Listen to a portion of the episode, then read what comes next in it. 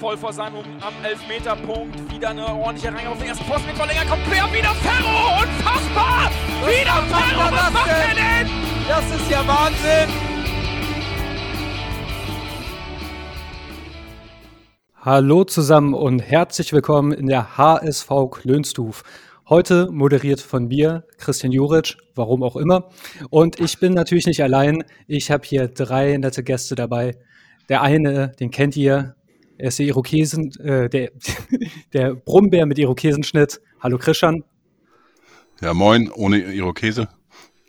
Der andere ist der Mensch, den ich kenne keinen Menschen, der so weit im Norden lebt. Ich weiß gar nicht, ob danach die Welt endet.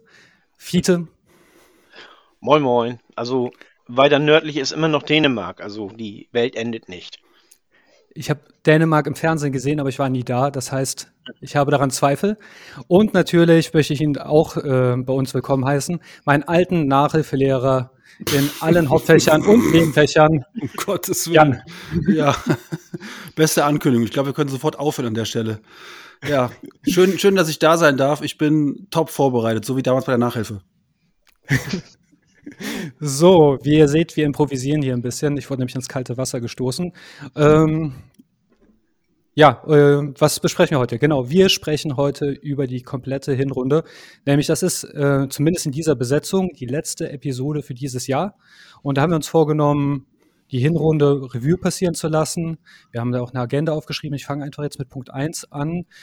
Wir wollten besprechen, was uns gefallen hat, was uns nicht gefallen hat und was wir auch optimieren könnten. Und ich fange dann einfach mal beim Jan an. Jan, gab es etwas, wollen wir mit dem Positiven oder mit dem Negativen anfangen? Natürlich fangen wir, weil wir natürlich auch in der tiefen Psychologie zu Hause sind, fangen wir mit dem Positiven an. Das ist nicht schön. Ja, verrückte Idee. Als letzte Folge einfach mal so ein Jahresrückblick, Saisonrückblick, Hinrundenrückblick zu machen. Sehr innovativ sind wir da unterwegs. Ich habe total Bock drauf. Ich habe mir lange Gedanken gemacht, was nenne ich jetzt mal so an Positiven der Hinrunde. Und zwei Dinge sind mir aufgefallen. Das eine ist, wir sind wieder eine Mannschaft oder ein Verein, der vermehrt auf junge, in Anführungszeichen wilde, zukunftsfähige Spieler setzt, die noch nicht jeder 100.000 Mal bei FIFA gekauft hat und dementsprechend möglichst einen geringen Bekanntheitsgrad haben. Und die kriegen Einsatzzeiten und das gefällt mir eigentlich sehr, sehr gut. Punkt 1. Punkt 2. Ich möchte etwas ansprechen, was mich überraschenderweise positiv stimmt, ist nämlich unsere komplette Defensive, inklusive Torwart, Innenverteidigung, Außenverteidigung, die einen erstaunlich sattelfesten Eindruck macht. Und das sind die beiden Sachen, die mich in der gesamten Hinrunde wirklich sehr, sehr froh stimmen und über die ich sehr, sehr begeistert bin. Vor allen Dingen, wenn man bedenkt, dass wir eigentlich vor der Saison so ein bisschen Innenverteidigung, Torwart als Baustelle ausgemacht hatten. Neuer, alter Torwart mit einem Backup, den keiner kannte. Innenverteidigung, mal gucken, was da so auf uns zukommt. Und jetzt sind wir die beste Abwehr der Liga und das völlig zu Recht. Von daher, das sind zwei Sachen, die mich als kurzes Fazit der Hinrunde sehr, sehr positiv stimmen. Ich denke, wenn wir jetzt auch so, das war ein schöner Einstieg unter anderem. Lass uns mal positiv bleiben, bevor dein Negatives kommt. Möchte ich mal wissen, der Christian findet ja immer alles toll. Ich habe jetzt Angst, er wird eine Stunde am Stück sprechen. Christian, versuch mal einfach die Top 3 von den Sachen, die du so wunderbar am wunderbaren HSV findest, aus der wunderbaren Stadt Hamburg. So lange kann ich gar nicht reden, so viel Luft habe ich gar nicht. Nein, also klar, was Jan gesagt hat, das kann ich eigentlich auch unterstreichen. Wir haben den jüngsten Kader, wir haben im Durchschnitt die jüngste Startelf, wir haben im Durchschnitt die jüngsten eingesetzten Spieler pro Schnitt und dafür, ja, es bringt Spaß, wieder Fußball zu gucken, noch mehr als die Entwicklung der letzten Jahre, da war das eigentlich von Jahr zu Jahr auch. Hat es mehr Spaß gebracht, wobei man sagen muss, dass man natürlich von einem sehr, sehr bescheidenen Niveau gekommen ist, aber das hat jetzt absolut mit Fußball zu tun. Wir haben fast alle Spiele, hätten wir verdient gehabt zu gewinnen, auch von den Unentschieden. Es ist eigentlich wenig Glück dabei gewesen, wo wir unentschieden gespielt haben und insgesamt sind wir jetzt da, wo ich uns erhofft habe, nach der Hinserie, das heißt mit Tuchfühlung nach oben und dass wir in der Rückrunde dementsprechend angreifen können. Das ich Einzige, hoffe, dass ich es in meinem Leben noch schaffe, das Wort verdient aus dem Fußballjargon zu streichen. Ich arbeite auch in diesem Podcast jetzt einfach mal da dran. Leistungsgerecht. Ja, schön. Ja, nimmt leistungsgerecht, aber hört bitte auf mit verdient, unverdient. Ja, bevor gut, okay. Diese Grundsatzdiskussion ausartet. Genau, lass über Schiri sprechen, schnell noch. Schöne Überleitung, Jan. Ich weiß gar nicht, ob es gewollt war. Wenn dann Chapeau. Waren wir negativ waren wir noch nicht, oder? Nee, waren wir noch nicht. So, okay. Jetzt hatte ich mich. Sunshine Happy. Nicht, dass ich das noch vergesse. Gut. Ja, also positiv, das sind die Schiedsrichter, die uns bevorteilt haben, ne? Also das ist doch klar. Finde ich gut. Also Stegemann. Also, ich habe von Schiedsrichtern gesprochen. Stegemann ist doch kein Schiedsrichter, oder? Naja, ansonsten ja, also die mannschaftliche Geschlossenheit, die gefällt mir auch. Also die Stimmung in der Mannschaft scheint sehr gut zu sein. Besser als in den Jahren zuvor. Ansonsten habt ihr eigentlich schon alles genannt. Also gerade das mit der Defensive, mit den Torhüter, also da hatte ich echt meine argen Bedenken, muss ich ganz ehrlich sagen, mit Ferro. Und hat mich Lügen gestraft. Und Johansson, der ist fußballerisch nicht ganz so gut, aber ansonsten hält er seinen Kasten auch sehr gut sauber. Und mit David und Schonlau war die Innenverteidigung sehr gut. Mit Moskowitsch und Schonlau ist sie noch einen Tick besser. Wir haben einen schönen breiten Kader, der die Verletzungen, die wir hatten und die Ausfälle, die wir hatten, bisher immer sehr gut hat abfangen können. Das ist auch etwas, was mir sehr gut gefallen hat. Und bei Schönkader könnt ihr gerne dann mal auf Instagram zum Beispiel unserem Torwart folgen, da kriegt ihr auch schöne Bilder. Welchen Torwart? Ah, stimmt, wir haben ja zwei. Johansson. Okay. Muss ich dann mal gucken. Bevor ich mit meiner optimistischen Superliste weitermache, gibt es jetzt einen Workshop. Ich bringe Deutschland bei, wie man Vušković ausspricht. Es ist sehr einfach. Die erste Silbe Wusch ist wie bei Wuschel, nur dass ihr EL weglasst. Dann Co wie Koblenz, so dass ihr Blends weg seid, also wie Wuschko. Und dann einfach nicht Witz, ihr sagt bei jedem Itsch. Dann macht es auch hier, Vušković. Ganz einfach. Jan? Ich kann das schon voll gut. Ich weiß. Vielen Dank. Ja, aber du hast auch eine Kartenbubble. Genau, ich wohne in der Kroatenbubble, aber ich wurde dafür bisher noch nicht gelobt von dir. Ich finde es ein bisschen schade, aber gut. Das ist eigentlich skandalös. Ja, die wir am meisten lieben, die vernachlässigen wir doch so oft. Ja. Hast du denn, Chris, jetzt mal, du bist ja bekannt dafür, dass du eher so ein bisschen kritischer auf den HSV blickst. Hast du was Positives gefunden? Ich habe sogar 3 Sachen. Eine davon hast du erfreulicherweise angerissen, aber 3 Sachen, also beim einen, da will ich auch ein bisschen mir treu bleiben, möchte ich einen kleinen Seitenhieb an jemanden geben. Das Team gibt einfach alles, es ist eine Einheit und ich hätte das nach Daniel Thun nicht für möglich gehalten, dass diese Mannschaft so ein eingeschworener Haufen ist. Und das ist toll und gerade jemanden, Tim Walter, den kritisiere ich regelmäßig und meiner Meinung nach auch zu Recht, aber die Mannschaft, die kann er offensichtlich führen, die in jedem Spiel, auch in denen wir Kacke spielen, an den Jungs liegt es nicht. Also die zerreißen sich mal für mal, 18 Auftritte, gut, vielleicht im Pokal, da waren sie ein bisschen sloppy unterwegs, aber okay. Aber ansonsten super Haufen. Und was der Jan schon gesagt hat, da würde ich ganz kurz einsteigen, weil ich eine Sache da interessant finde. Ich weiß nicht, wie intensiv ihr das verfolgt habt, aber gerade so in den Medien und auch bei vielen Twitter-Accounts war es ja so, dass gerade Tim Walter für diese Spielereien und Bestrafungssachen innerhalb der Mannschaft bei verschiedenen Trainingsspielen sehr, sehr oft angezählt wurde. Und die Frage wurde in den Raum gestellt, wann ihm das um die Ohren fliegt. Und wir loben jetzt gerade alle unisono, dass eigentlich die Stimmung sehr, sehr gut ist und die Mannschaft ein eingeschworener Haufen ist. Also scheinen diese Demütigungen, in Anführungszeichen, die ihr da wirklich auch teilweise ja eingeführt hat, scheinen ja eher das Positive zu bewirken. Das nur so als kurzer Einwurf. Aber ja, bin ich bei dir. Solange das Spaß macht, das Ganze, weißt du, ist das keine Demütigung. Das ist. Aber es wurde so dargestellt. Deswegen, ja, ich weiß, das wurde so dargestellt. Deswegen wollte ich es gerade nochmal einwerfen. Das hat mich damals schon genervt. Also, weil wer sowas einwirft, weißt du, der hat keine Ahnung von Mannschaftsstrukturen, meiner Ansicht nach. Ich glaube, es ist von Mannschaft zu Mannschaft komplett unterschiedlich. Ich zum Beispiel, wir hatten mal in der 8. Klasse eine Elternkonferenz, da haben sie einen Klassenlehrer abgesägt, was ich sehr schade fand. Ich mochte den, der war sehr streng und das war der Mathelehrer, bei dem ich eine 2 hatte. Danach kam der coole Mathelehrer, da habe ich eine 5 bekommen.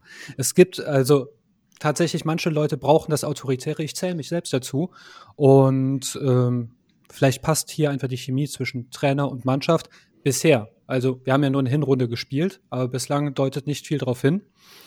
Punkt 2 wird der Jan mir zustimmen, weil er hat es ja schon angeteasert. Ich finde tatsächlich, dass der Torwart der 11. Mann ist, finde ich gut.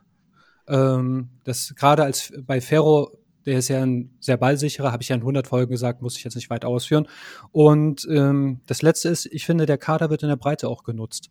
Also ich habe jetzt leider nicht die Zeit gehabt, das nachzurecherchieren, aber ich habe das Gefühl, dass wir wirklich fast keinen außen vor gelassen haben, regelmäßig die Leute reinlassen und klar, natürlich, dass man jetzt 5-mal wechseln kann, kommt uns da entgegen. Aber ich finde, der Tim macht es gut. Gerne vielleicht ein paar Minuten früher, daraus mache ich auch kein Geheimnis, da gibt es ja auch diesen einen Tweet, wenn wir jetzt einen Rückblick machen, wo ich gesagt habe, was wechselt der Depp in der 90. Minute und der eingewechselte Doll schießt eine Sekunde später das Tor. Da hat der gute Timmy mich mal zum Idioten gemacht, aber damit kann ich leben. Gut, jetzt ist der Urlaub vorbei und jetzt geht's ans Kloppen, meine Königsdisziplin, aber das Beste kommt zum Schluss, deshalb Fiete, hau du mal drauf. Was mir in erster Linie missfallen hat, war, dass wir das Tor nicht oft genug getroffen haben. Das ist ein sehr deutliches Manko. Da müssen wir mehr dran arbeiten. Das ist, wir schießen zu sehr, wir vergeben zu viele Chancen, so kann ich es ausdrücken. Dann, was mir auch missfällt, ist, dass wir nicht mehr diesen Chancenwucher haben wie zu Anfang, sondern dass die Anzahl der Chancen tendenziell abnimmt. Und das missfällt mir auch sehr. Und auch schön, wenn wir eine Stammelf gefunden haben, so missfällt es mir doch so ein bisschen, dass da überhaupt nicht mehr gewechselt wird, im Grunde genommen. Dass wir haben jetzt dreimal hintereinander mit der gleichen Startelf gestartet und ich denke, es war eine Stärke von uns, dass wir immer wieder gewechselt haben, dass wir immer wieder überraschend waren, dass niemand wusste, wer wird wohl spielen und verschiedene Spieler sind ja lassen sich ja auch taktisch verschieden einsetzen innerhalb des gleichen Systems. Und das hat mir auch nicht sehr gut gefallen, jetzt auf dem letzten Ende. Aber im Großen und Ganzen... Wobei ich da einmal zwischengrätschen möchte. Ja? Du darfst aber auch nicht vergessen, dass die Verletztenanzahl in den letzten Wochen natürlich auch zugenommen hat, ne? Und ja, dadurch hast du natürlich weniger Auswahl und gerade, sag ich mal, auf den entscheidenden Positionen hinten natürlich. Linke Seite hast du gar keine Wahl mehr, da musste schon improvisiert werden nach dem Ausfall von Muheim noch dazu. Innenverteidigung hast du auch keine mehr gehabt, dann bist du da schon legitimiert. Und auf der anderen Seite, die machen anderen, Sonny Kittel kannst du nicht wechseln. Der ist gesetzt, Glatzel vorne und da bleibt eigentlich kaum noch was übrig. Also ich sag mal, die Alternativen waren aber auch in den letzten Wochen nicht mehr so vorhanden. Nein, aber trotzdem, man hätte hier und da vielleicht doch mal wechseln können, meiner Ansicht nach. Und ich hätte es gerne gesehen. So. Und das waren eigentlich auch so meine Hauptkritikpunkte. Ja, dann gebe ich dir einfach das Mikro weiter an Jan. Ja, was Fiete sagt, habe ich auch auf dem Zettel gehabt, die Chancenverwertung. Das ist immer so ein zweischneidiges Schwert. Auf der einen Seite, wir spielen uns viele Chancen, wir haben sie nicht in dem Maße genutzt, wie wir uns das alles gewünscht hätten. Das ist so etwas, was ich kritisiere.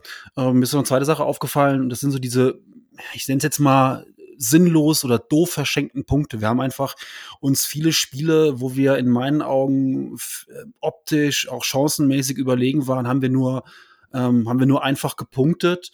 Also ein Beispiel ist für mich dieses Düsseldorf-Spiel, wo du führst, der Gegner hat eine rote Karte und wir spielen am Ende 1-1.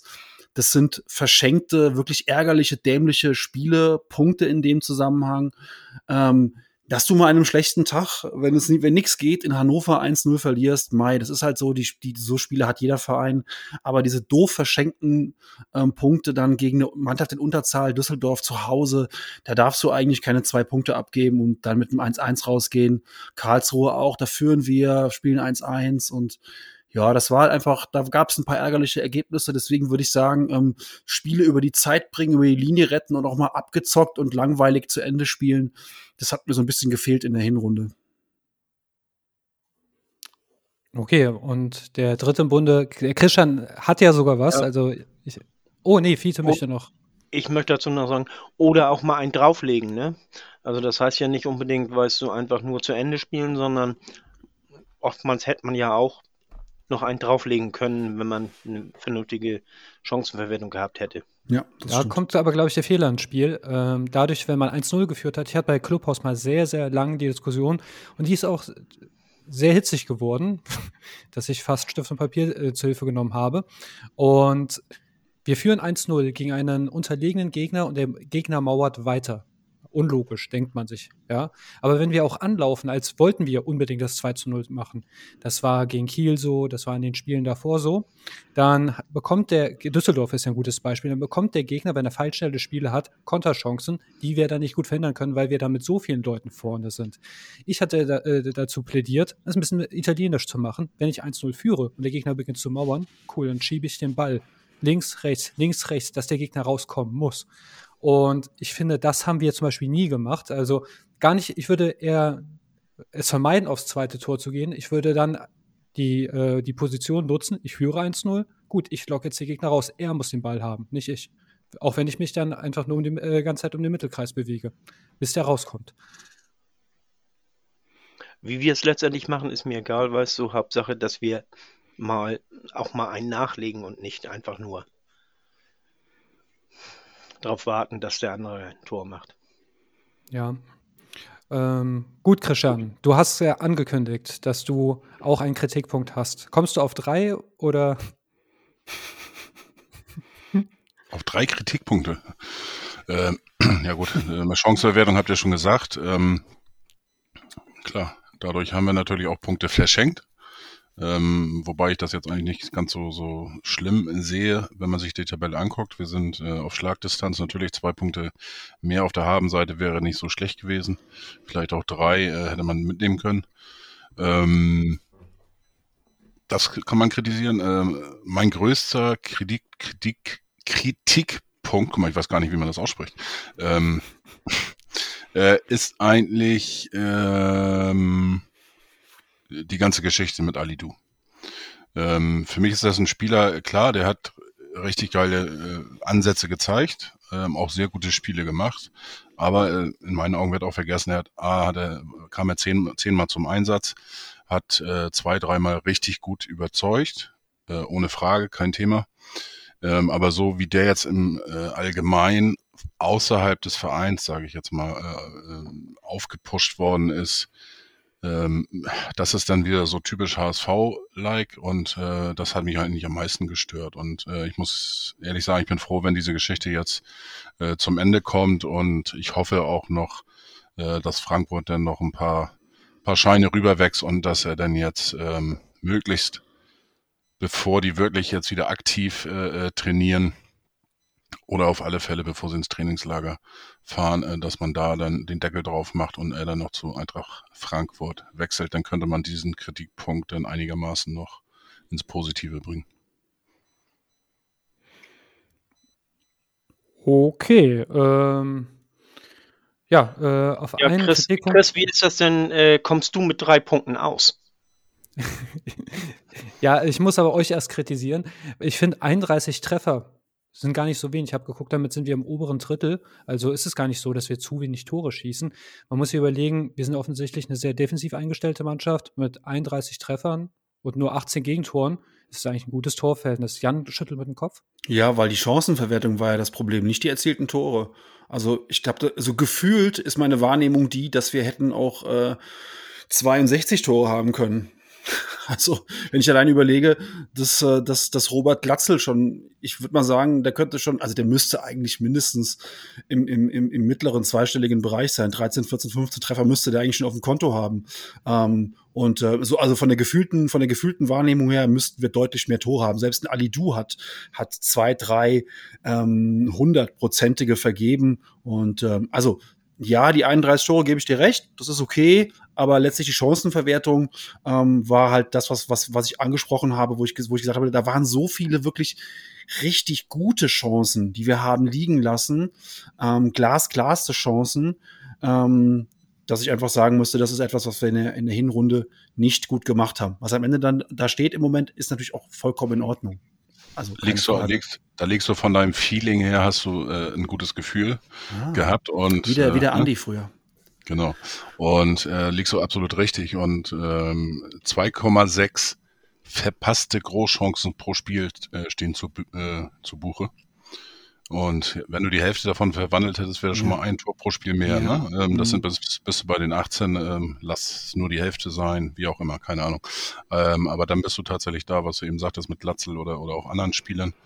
Da liegen wir auch an Nummer 1, muss man auch ganz klar sagen, dass wir am meisten Großchancen pro Spiel einfach haben liegen lassen. Ja, und wir sehen ja immer diese Videos dann unter der Woche, wo die dann bei Twitter vom Training berichten und dann siehst du halt, wie die da die Netze kaputt schießen und dann siehst du dann teilweise, dass die da Dinge in den Winkel reinzirkeln, wo du dich dann fragst, okay, wer trainiert denn da gerade? Sind wir das? Oder und dann am Wochenende denkst du halt einfach so, okay, ey, Alter, wie geht denn das da? Also ich kann mich an so ein paar Szenen erinnern, wo ich wirklich dachte, Mensch, das ist auch gegen Sandhausen, wo wir dann in der letzten Minute da einen reinmurmeln. Moritz Heyer, glaube ich, war es. Da hätten wir auch zu dem Zeitpunkt schon gefühlt, muss es eigentlich 4-1 stehen oder 5-1 oder so. Also, ja, naja, das war halt so einer meiner Kritikpunkte. Wobei in einem Punkt, das mit den verpassten Großchancen ist eine Milchmädchenrechnung, weil die anderen Mannschaften haben ja auch verpasste Großchancen. Meinetwegen haben sie nicht 2,67, aber die werden auch haben.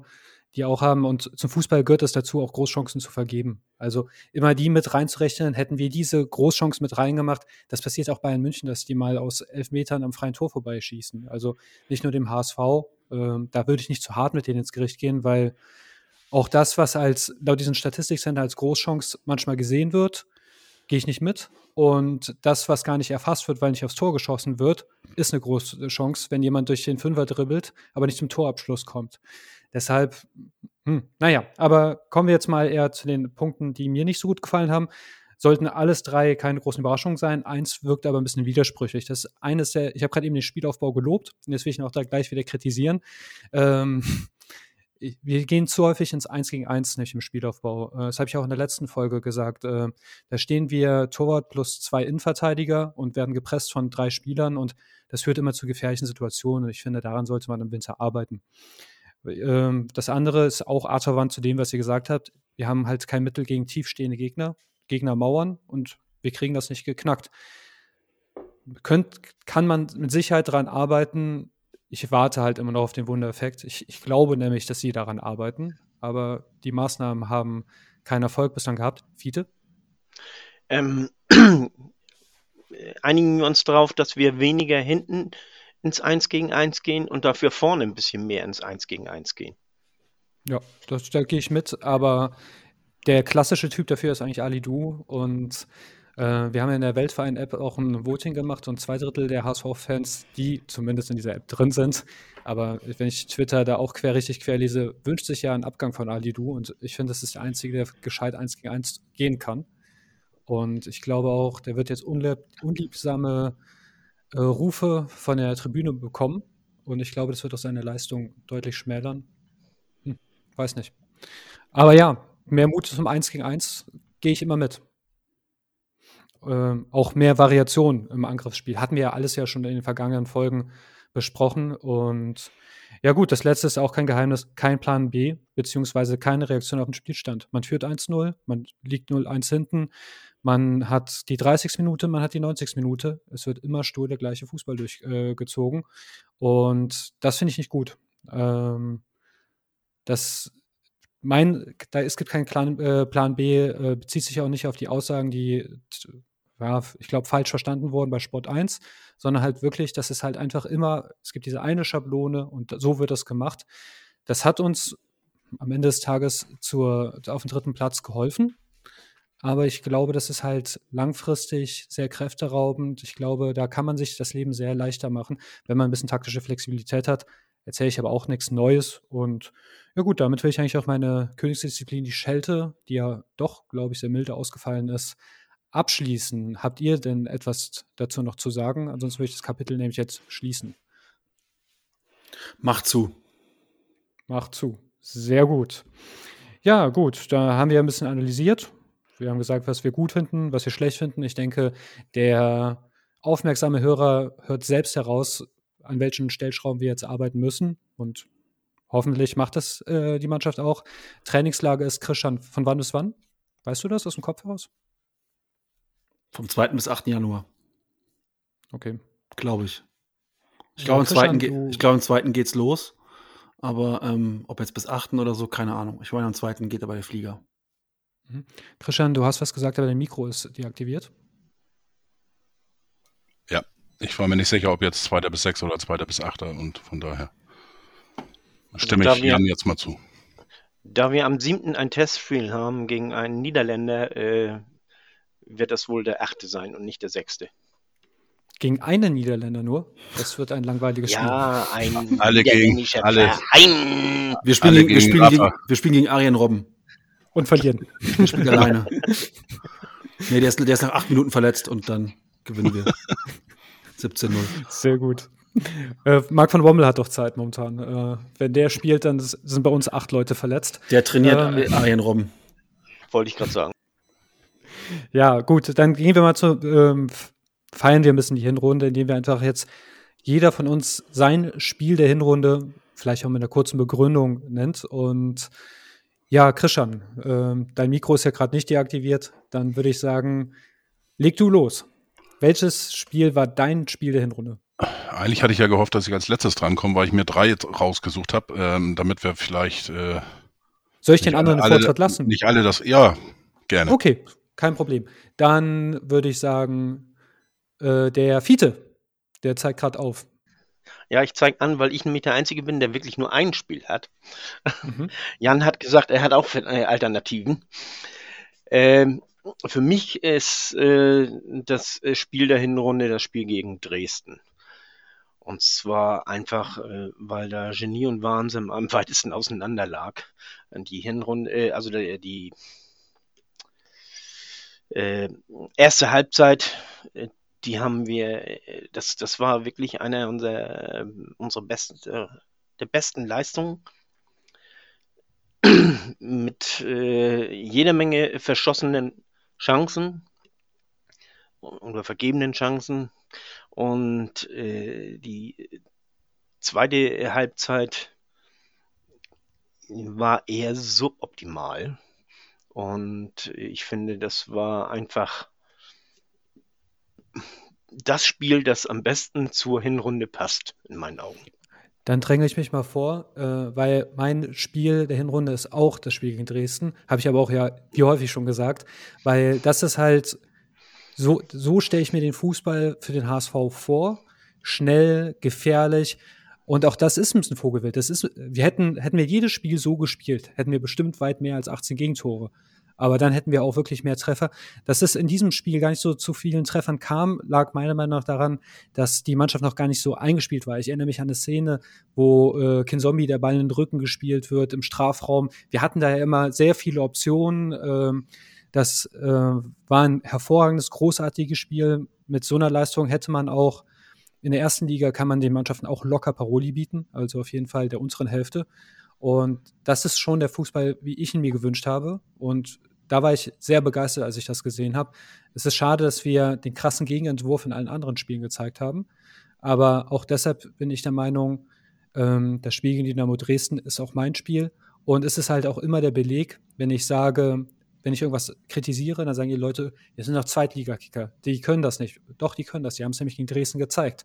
Wenn sie da nicht auf Drogen waren oder irgendwelche anderen leistungsverzehrenden Substanzen geholt haben, dann können die das. Und ich wünschte, da gäbe es ein Umdenken, dass man so spielt, vielleicht nicht immer, aber in manchen Spielsituationen.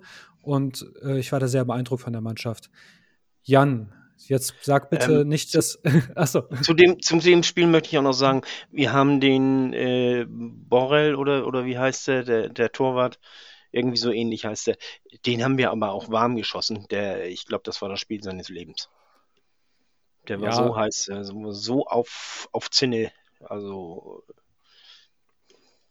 Ja. Bitte mich nicht drauf festnageln, aber kann eine gefühlte Wahrheit sein, weil ich dieser Verein am sympathischsten finde, aber jeder Torwart gegen Bayern München und jeder Torwart gegen HSV scheint den besten Tag seines Lebens zu haben. Da werden Sachen rausgefischt, da schmeißt du wenn du FIFA spielst, deinen Controller wütend gegen die Wand und rufst unrealistische Kacke.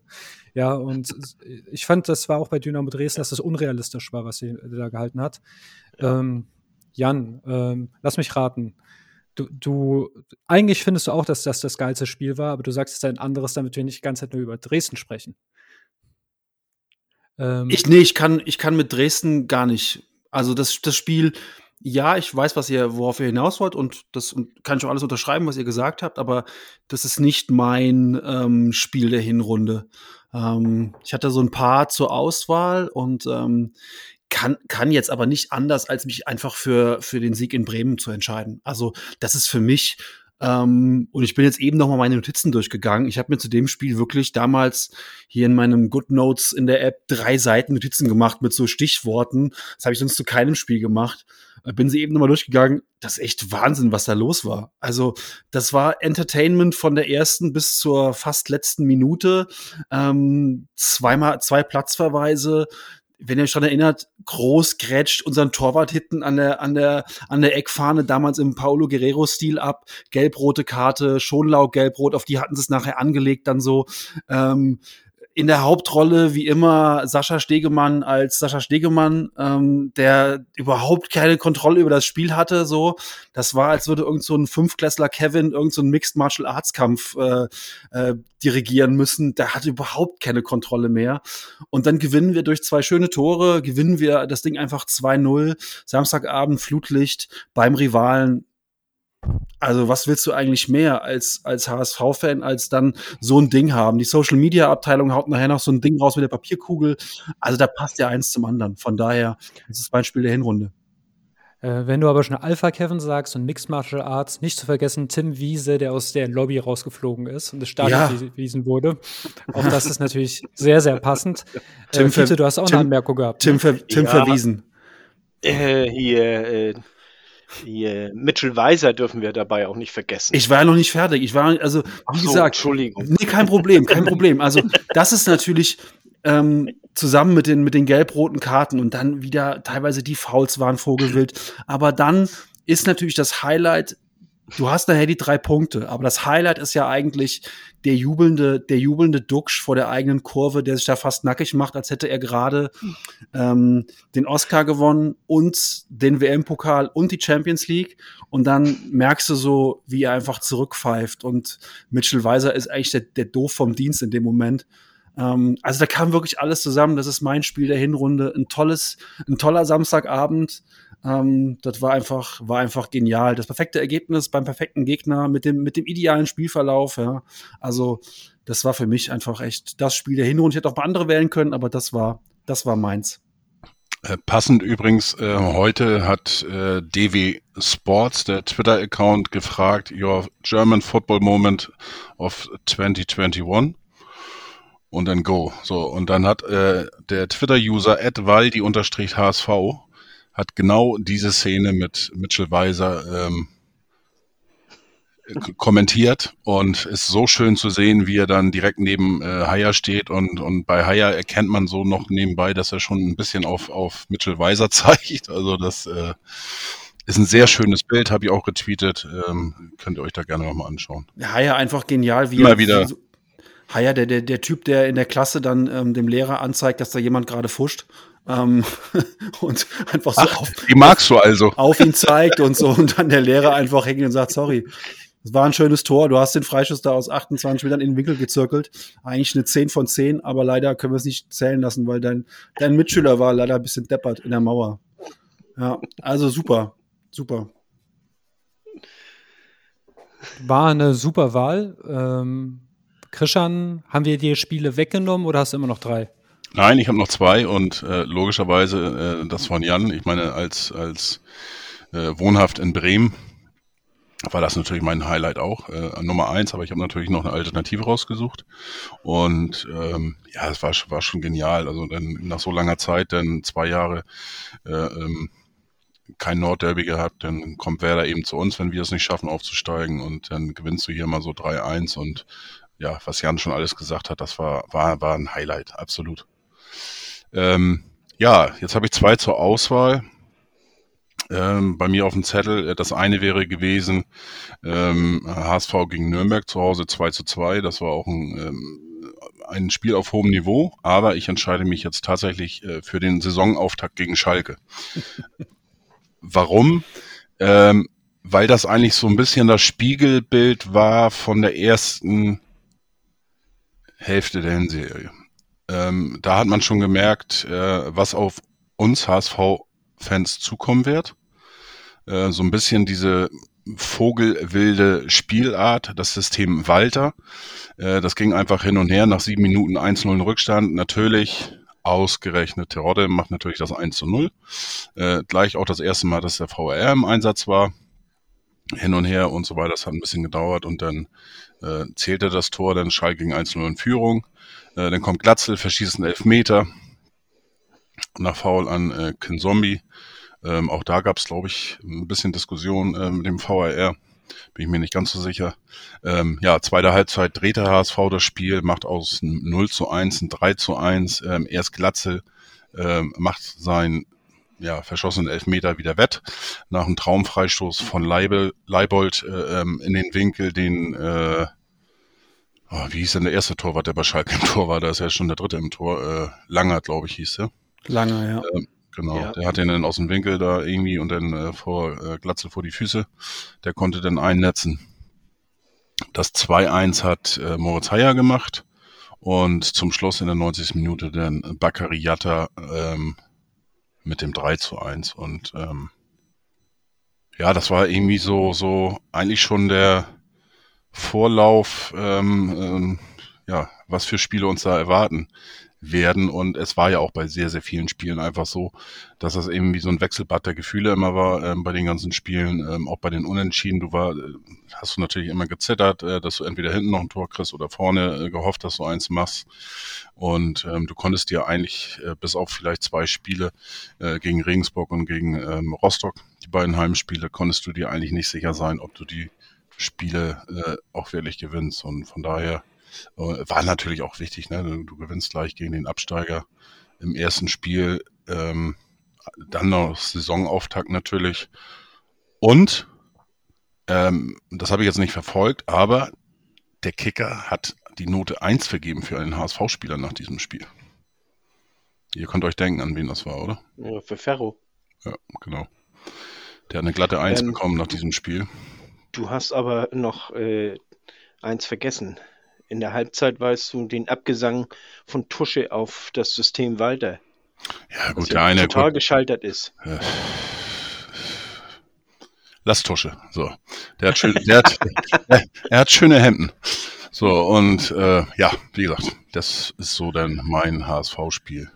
Ich hatte das auch ich hatte 2 Spiele ja gesagt. Dann nimmst du mir das Bremen-Spiel weg. Und hatte dann, das wäre meine Nummer 2 gewesen, das Schalke-Spiel. Das heißt, wärst du vor mir dran gewesen, hättest Bremen genommen, hätte ich das Schalke-Spiel genommen. Zu dem Schalke-Spiel habe ich nur eine Szene, die habe ich damals einen Screenshot von gemacht. Ich kann das gerne unter den Link der Folge posten bei Twitter.